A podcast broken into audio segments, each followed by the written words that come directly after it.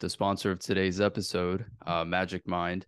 They were kind enough to send me a pack of their shots, um, nootropic shots that are designed naturally and organically and have been a perfect complement to my morning coffee. I also have a similar routine in which I wake up and consume mushroom coffee.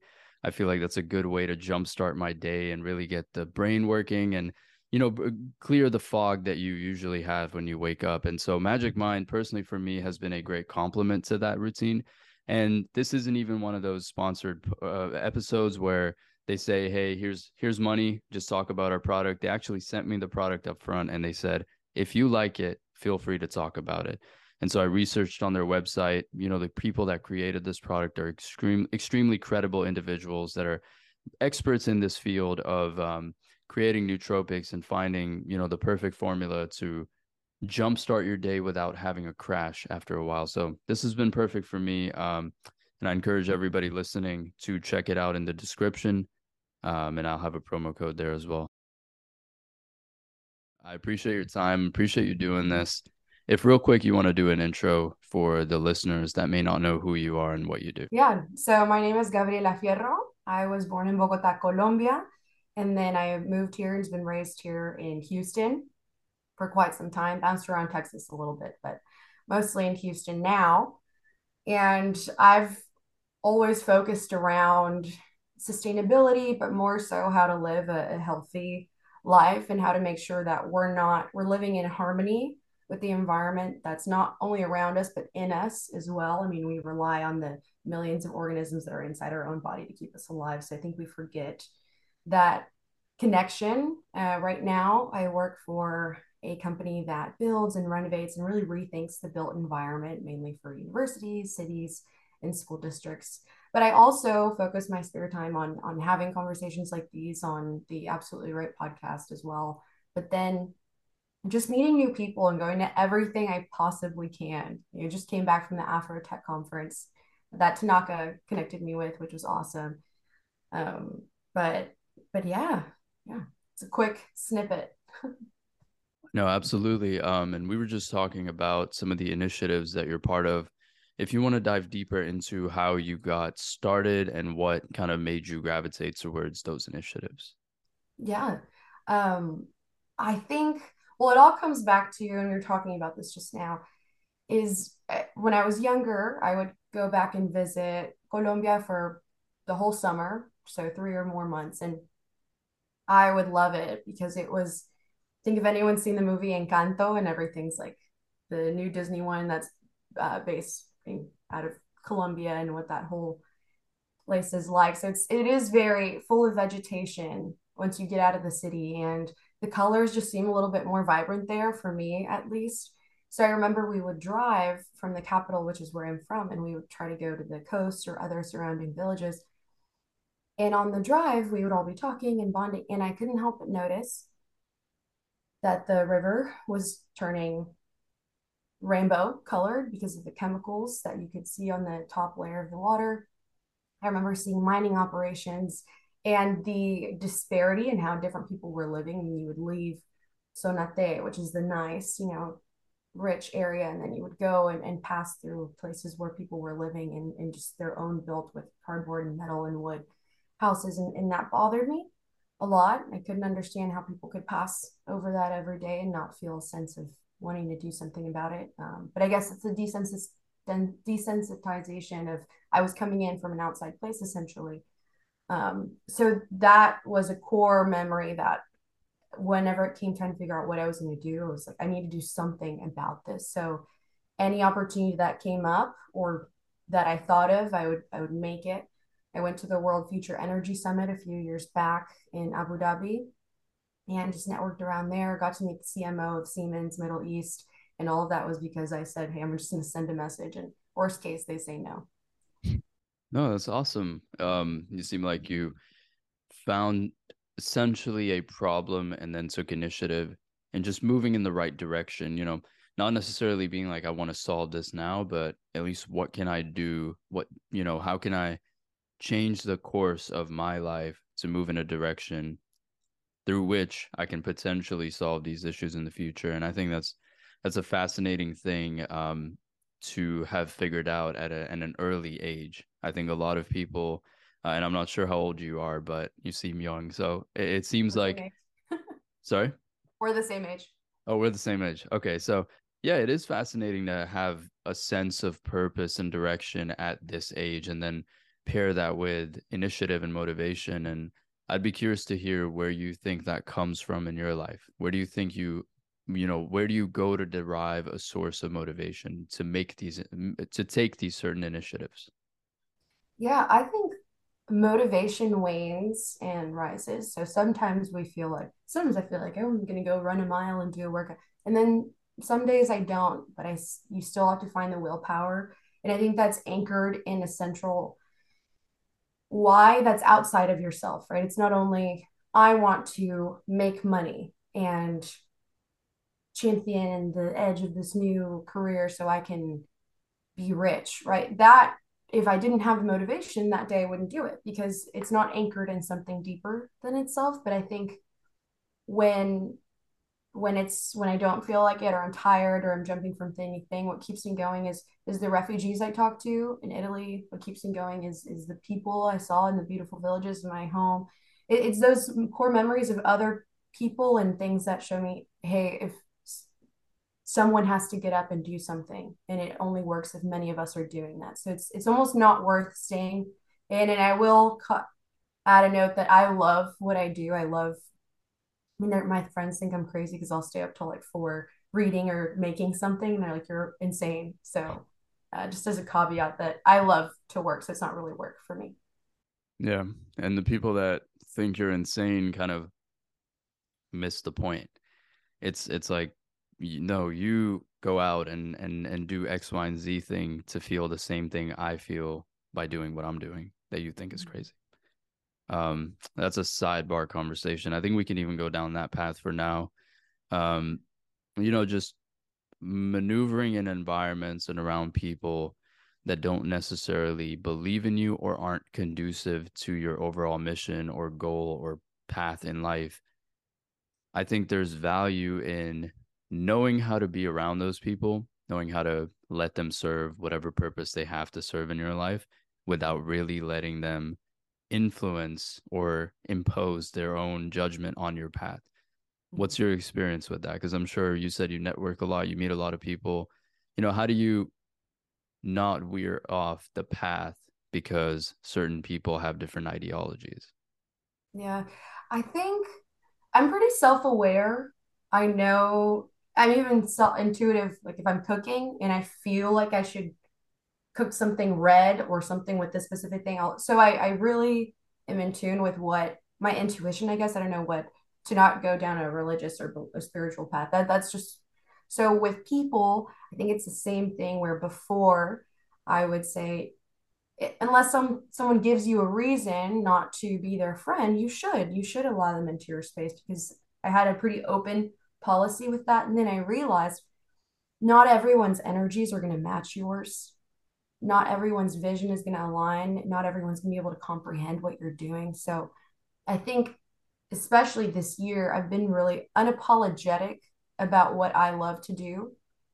And I just think about it in a term if you have your own company and your HR you're going to hire court hire people that believe in your mission hire people that are that you want to grow them and they want you to see you grow as well it's kind of a mutual relationship so that's how i've taken and kind of reestablished i think early in the year i described it as the draft right how do you draft people into your life team and there's nothing wrong with saying okay this person doesn't align with me right now or we're not in the same place maybe i don't have the bandwidth that's okay you don't have to cut ties completely but it can be a just reallocation of your time because time's valuable. We only have so much of it. Yeah. I think a lot of people aren't even auditing their time or their friendships in that manner at all. And it blows my mind because, you know, I have friends and I keep hearing negativity or keep hearing stories of where they're the victim and they don't understand why this keeps happening. And eh, I think it points to you know what you just said is like you really have to be mindful of your energy your time and who you spend time with if you're around the unhappy and the miserable and the negative you're essentially either going to be in a position where you have to rescue them and stop whatever you're doing or you're end up gonna you're gonna end up being like them. Mhm. And it really is kind of an unfortunate part of reality in the sense that you have to just make decisions. And like you just have to cut people out and it's it's sad sometimes. It's it's it's um I don't know. I I mean I've, I'm recently going through something similar and I just feel a sense of empathy and I feel like Mhm. the need to rescue these people, my friends, but I also know I Mhm. can't. And I just have to make my own decisions because if I stop, then there is no guarantee of rescue. But if I keep going, potentially in the future, I could rescue them. But at what at what cost? Right? To your own mental health, at what cost to your own sanity? Because I've been in the same place before. I remember just with this one friend and specifically year like in, in college and was like, I can help this person. We can do an intervention and pulled their parents in and tried to really and at the end of the day, nothing, none, none of it worked because it only matters if that person is willing to meet you and do the work. I think that's what's that's what sucks about it, right? That it's almost like this this these are all the keys is what you can do. Come on, let's just do it together. And if they're not willing to, then you you know, there's really nothing that you can do and it's not fair to your own. The same way parents say, I just want to prevent you from making the mistakes that I made. And then as a child, usually we say, let me make my own mistakes so I can learn. And it's, I think a big part of that is radical accountability. When I do something and something doesn't go my way or I fail, I'm radically accountable with myself. I'm say literally out loud, we'll say, this is what we should have done because of the X, Y, and Z. We didn't allocate the time correctly. We didn't do it. So what are we going to do next time? I will literally have that conversation with myself. That way, when I'm having that conversation with other people, I also hold them accountable because I'm able to do that with myself, if that makes sense. Yeah, absolutely. You're not like lying to yourself or living in a bubble of delusion, um, justifying every single action that you partake in because you're emotionally connected to how it makes you feel and stuff.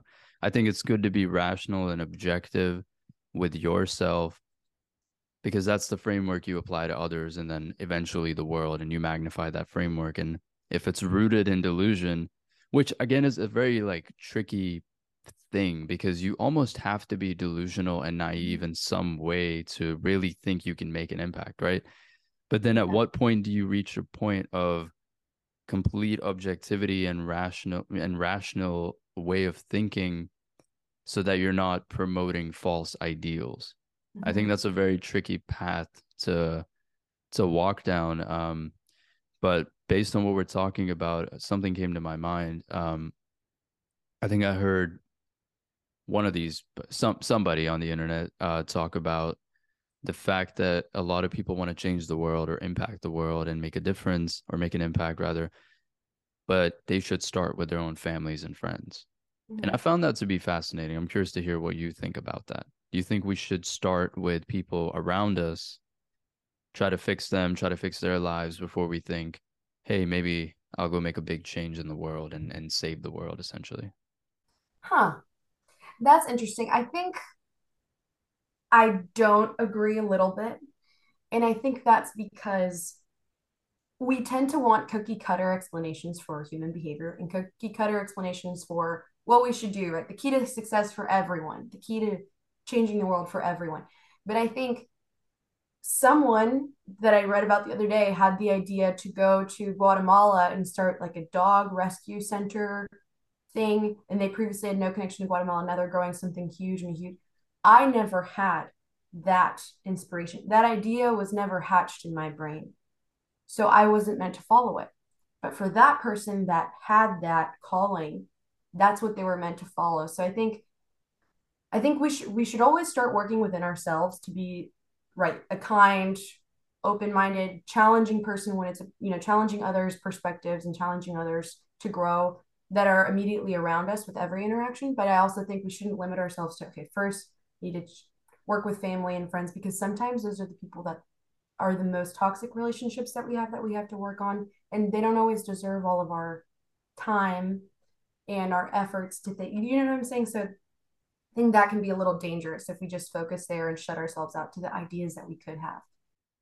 Yeah, and the only value I see in that statement or in that way of thinking is you have more room for nuances. Like mm-hmm. in the world, we we i mean we live in the era where there's no nuance. Like everything is a statement. Everything is supposed to be the magic phrase or magic video that you watch and and it's supposed to change your life and inspire you and like there's no reading between the lines there's no explanation right? Because you have to be concise and you have to be dynamic and all these things to get views and get people to exactly you got to get people to follow you you got to retention you got to keep them on the video whatever.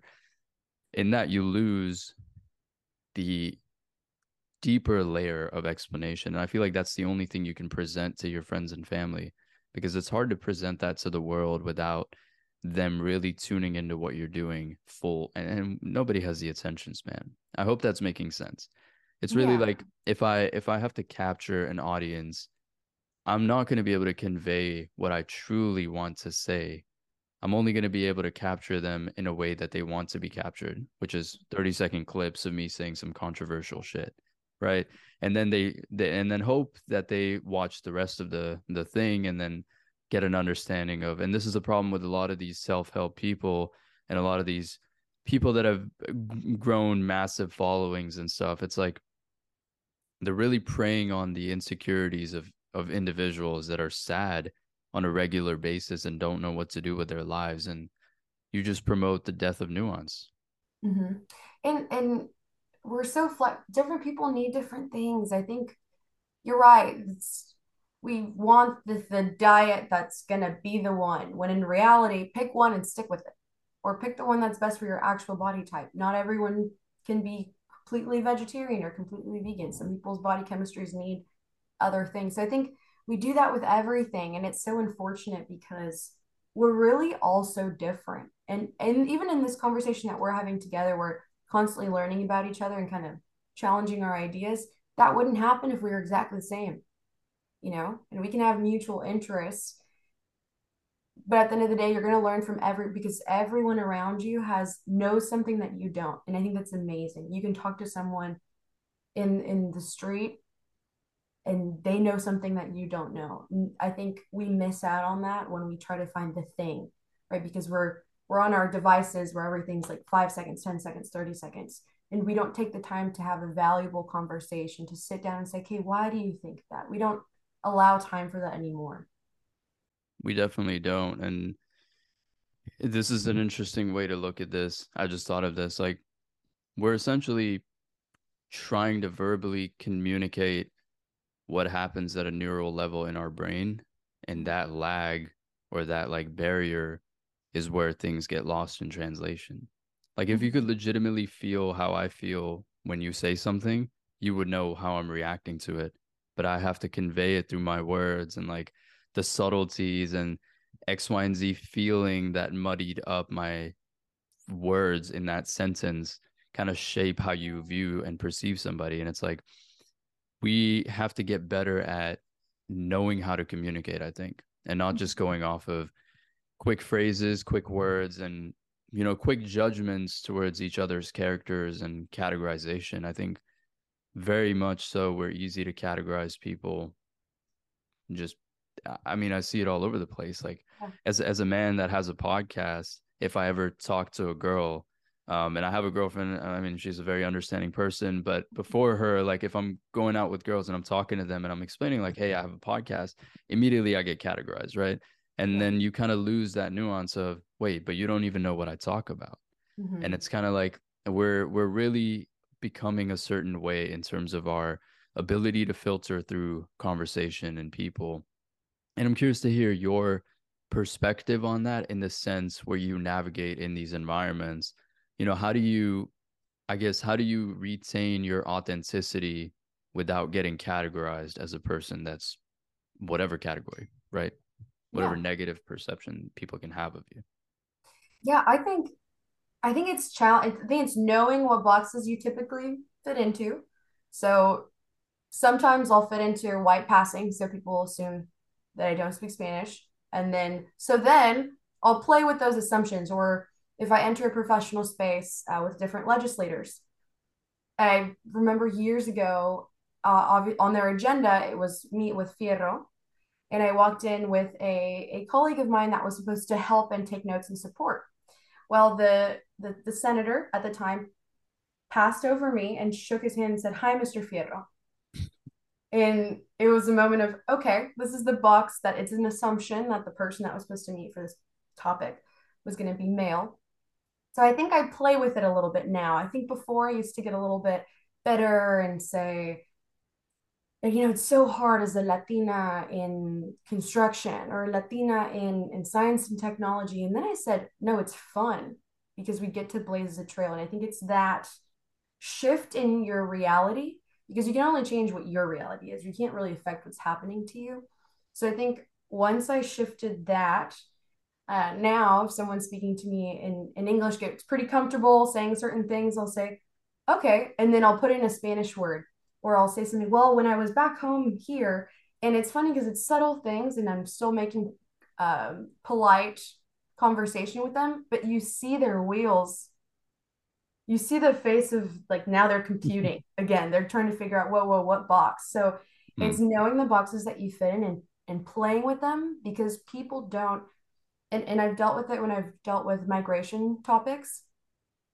People put people in boxes because they haven't been able to interact with someone. They've been in their bubble um, of people that look and sound and think like them. So it's it's challenging that a little bit so that their box grows and eventually their box just breaks down and they realize no these people are are just like me. And at the same time they're different and they're interesting and they have really good food and cool just culture. You know it kind of begins to open that a little bit slowly.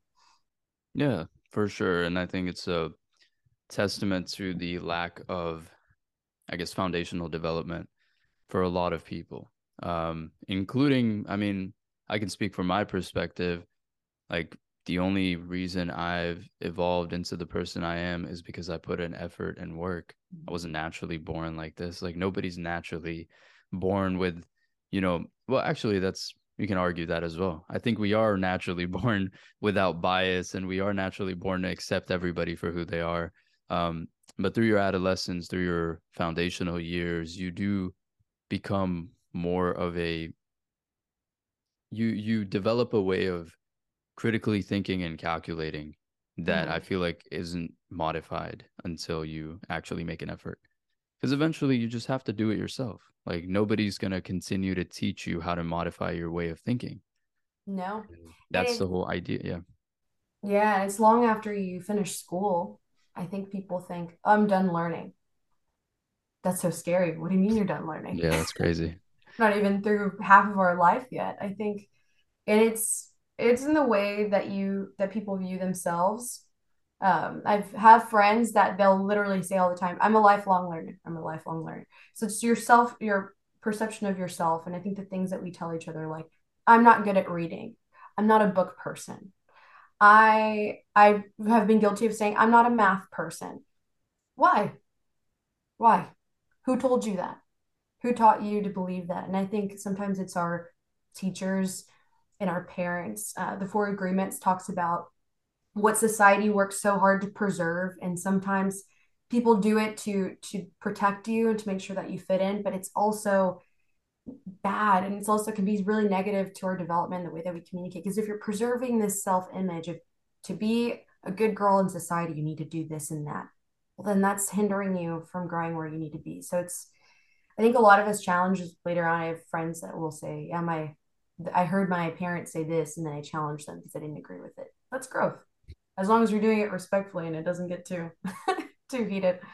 Yeah, the self image is one of the um, most potent factors in how we communicate and treat each other and how we view the world. I think that's essentially what everybody's preying on. Um, people that make it big on social media or have large followings or the endless self-help individuals that have been able to sell billions of dollars worth of courses and, and event tickets and classes it's all it's all and i don't want to use the word praying but i'm going to use it for a lack of a better term because again there's nuance there. It's not everybody right? And there's a lot of value in these things as well. You get to meet people. But for the most part it is essentially preying on people's idea of themselves and mm-hmm. trying to sell them on a better version of who they could be and give them an idea of like, hey, you can have all of these things. I can give you everything you want to feel better about your life and yourself. All you have to do is buy my shit. And I feel like it's, you know, I guess if you want to speak to that, how do you, how have you developed yourself while not falling victim to that way of thinking or consuming? You know what I mean? Because you have to navigate yeah. yourself. Like it's almost like hey, I'm flying a plane with no path. I don't have autopilot. I don't know where I'm going, but I hope I can fly and figure it out on my own. As opposed to like, I pay somebody to feel like I'm on a path, but I only feel like I'm on a path as long as I keep paying them. Yeah. I'm also very pro resources though. If if something's worth the investment, do it. But I think uh, to your to your point, your question goes back to radical accountability. I think I understand the way that the marketing and advertisement world works. I understand that they pull on our emotions and our feelings to be more than or to be, you know, the a beautiful person if it's a beauty product or a, a successful person if it's those health help um, programs.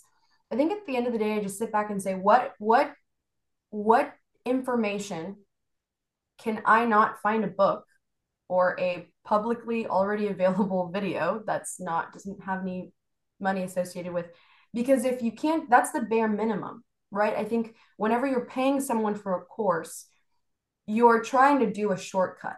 You're you're subconsciously saying let me do this thing because it's faster. They're just going to tell me what to do. Well you didn't do the bare minimum work. You, you didn't read the books that you have on your shelf that you haven't touched you didn't talk to the people in your life and your network that are already where you want to go or that are doing amazing things. You didn't do the bare minimum so how can you expect to get where you want to go? And i think that's how i evaluate those resources. There's so much free content. And and i've paid for a, just i took a course at oxford and paid for it. And i sat back and i said okay this has resources that i can't don't have access to right now. So then i'm going to make the investment. Does that make sense?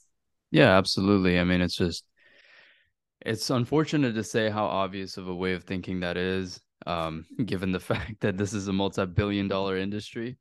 Um, but I mean, yeah, that's very, very true. I think it all just points to information at the end of the day. Like if you convince somebody they can do it, they'll probably figure it out. But if if if we keep, you know, and I say we as a collective human race, if we keep promoting certain ideas and I think majority of the content on social media right now is to make people feel bad about themselves, mm-hmm. is to make them feel less than so that they purchase products or do all of these things that we talked about, you know, capitalistic mechanisms to really like get their self-image back. India and yeah. I have a similar experience seeing people in poverty and seeing situations that really didn't sit well with my my spirit and my soul in a way. And mm-hmm. i always felt like growing up like there has to be something i can do. There has to be somebody working on this. Um there has to be a, a you know a solve to this. And the only thing that that situation has done is given me perspective. That's the only thing that's happened. Poverty still exists. People mm-hmm. are still dying of hunger but yeah. we're becoming more and more aware and you know it, it, the impact it has is it shapes how you view the world and how for granted or whatever gratitude you express in in your own journey and your own way of viewing the world so i guess the point i'm trying to make is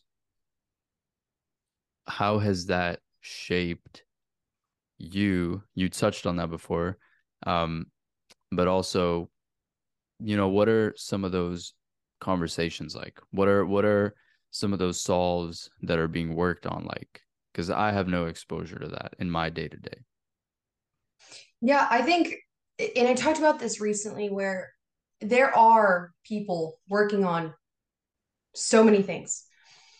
When I've gone in and worked with different programs, be it migration, be it climate change, inequalities between white and brown and black people here in the United States. I think these are called wicked issues for a reason, right? That's the term wicked problems. Well, they're wicked because they're not easily solvable and they're usually all mixed in together. For example, environmental injustice or environmental racism. Well, someone once asked me, said, What is that? Like you discriminate certain types of trees? And I, I laughed and I said, No, it's the fact that the people that are the most economically disadvantaged tend to live really close to landfills and um, facilities that are pluming just toxic chemicals into the air and into the water. Well, those people are even more vulnerable to that because they're experiencing the pollutants every day. So, all that to say, it's that there's so many things that you can get plugged into and groups and, and people that you can ask if you can help and support. Maybe it's just spreading information. Maybe it's you can do an actual project with them and go visit the site. I think what we need to remember at the end of the day, and it, you might relate since you're from India and have seen that, and I've felt it definitely in Colombia when I've seen it, is we tend to enter these spaces. Um, I'm sure you're familiar with like mission trips and things like that. We tend to enter these spaces from a perspective that we know better and that we're bringing in a solution. And that will always fail because we didn't take the time to find out what the actual problems were and what those people are experiencing. And those people usually have an idea for how to do the solution. And I think, I know that's a pretty mixed up way to answer your question, but I think it's really important that if we want to solve these problems, we need to involve the people that are there and sometimes just listening and asking them hey what is this like? Or what do you think the solution is? Or what do you think the problem is? Because sometimes what we think is the problem is not actually the root of the problem if that makes sense. Yeah that makes sense. Um taking a more you know grassroots approach of really getting insight from the people that are suffering the most or have the most visibility into the day-to-day issues as opposed to applying a framework that you have developed in your privileged place and you're just like hey this works for us or we think this is what's best for you. I can yeah, definitely see that. on the back for helping. Right. I mean it, it it's such a hard problem though. It is a very difficult problem. And you know again i'll i'll say this like i'm not exposed to this nor do i focus on this at all but I have a framework. Again, it's it's kind of the same analogy. I have a framework that I apply to other issues and I solve problems very well in my life and at my work and everything. And I feel like I could tackle this problem with a similar framework, but again, I don't know the day to day. So mm-hmm. take whatever I'm saying, you know, with a grain of salt. I'm just kind of talking about something objectively. I don't know what it's like, but I feel like I genuinely don't understand why it's such a difficult problem to solve. For example, world hunger. I personally don't understand why it's so hard. We have an abundance of food. We mm-hmm. have so much food and it probably does not cost that much money to provide basic nutritious meals to people that are starving at you you can take a loss. We we spend money in so many different ways I mean, people reference the military budget, people reference all sorts of things that they can say, hey, if we just get a percentage of this and apply it towards world hunger, we can solve this. I think the UN or UNICEF tweeted at Elon saying 6 billion will solve world hunger. Yet they've raised 8 billion or 20 billion in the past five years and nobody solved world hunger. And it's like, I don't understand why it's such a difficult problem. Um, do you happen to have any insight regarding that? Do you know what the nuances are there? Do you know why it's such a big issue and why it's so difficult? A little bit. Um, I've worked a little bit with food insecurity, um, specifically with with kids along the border, and why a lot of them don't have access to quality nutrition, and how that makes sense if they're in the United States. How are we in, in the country that we're in? How is that still happening? And I think with a lot of these issues, even environmental degradation is very similar, and that is the the systems that we have to distribute food and the patterns of consumption don't fit in with what we need to do. So those those two systems that are so ingrained in the way that we sell and produce food and price food.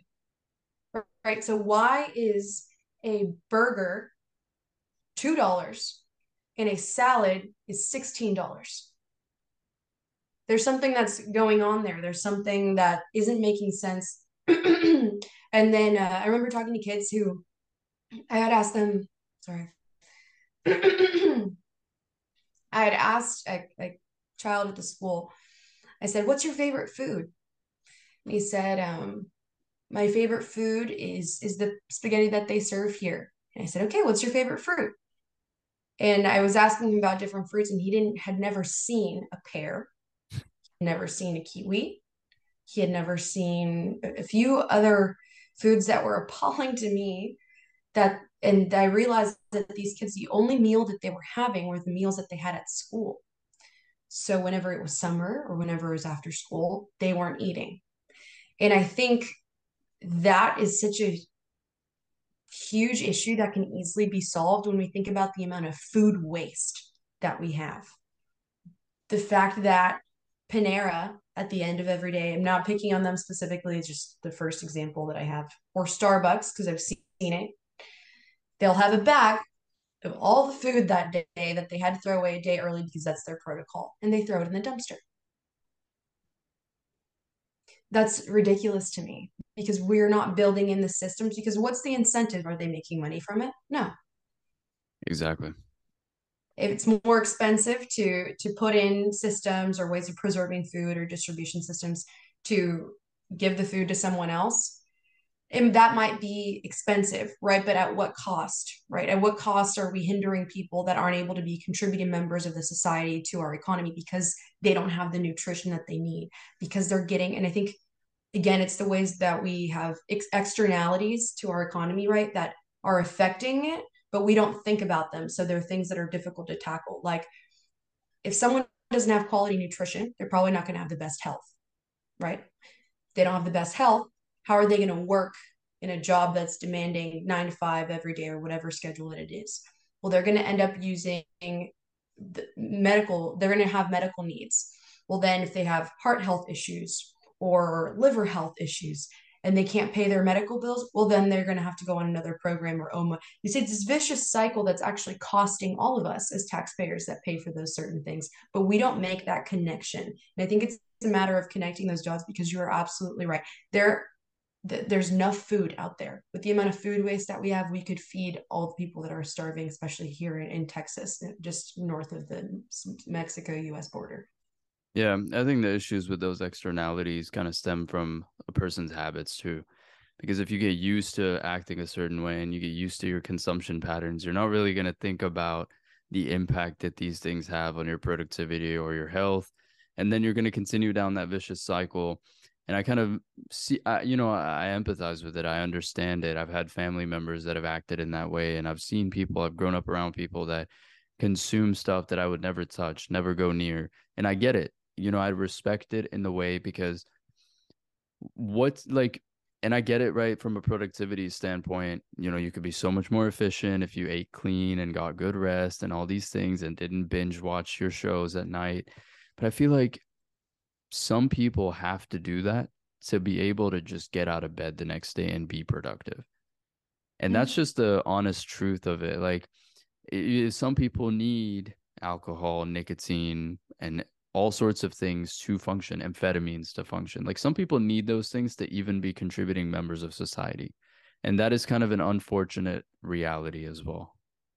For some of them, it, it, it's a choice, right? They chose to binge, binge watch. They chose to exactly get McDonald's and eat whatever it is that they chose to eat. I think the issue is for those that can't choose, where the only food they have available, they live in a food desert, and the only thing that's available is the corner store that sells, guess what? They only sell Cheetos and canned things with high sodium and high levels of, of other things that aren't the best to consume.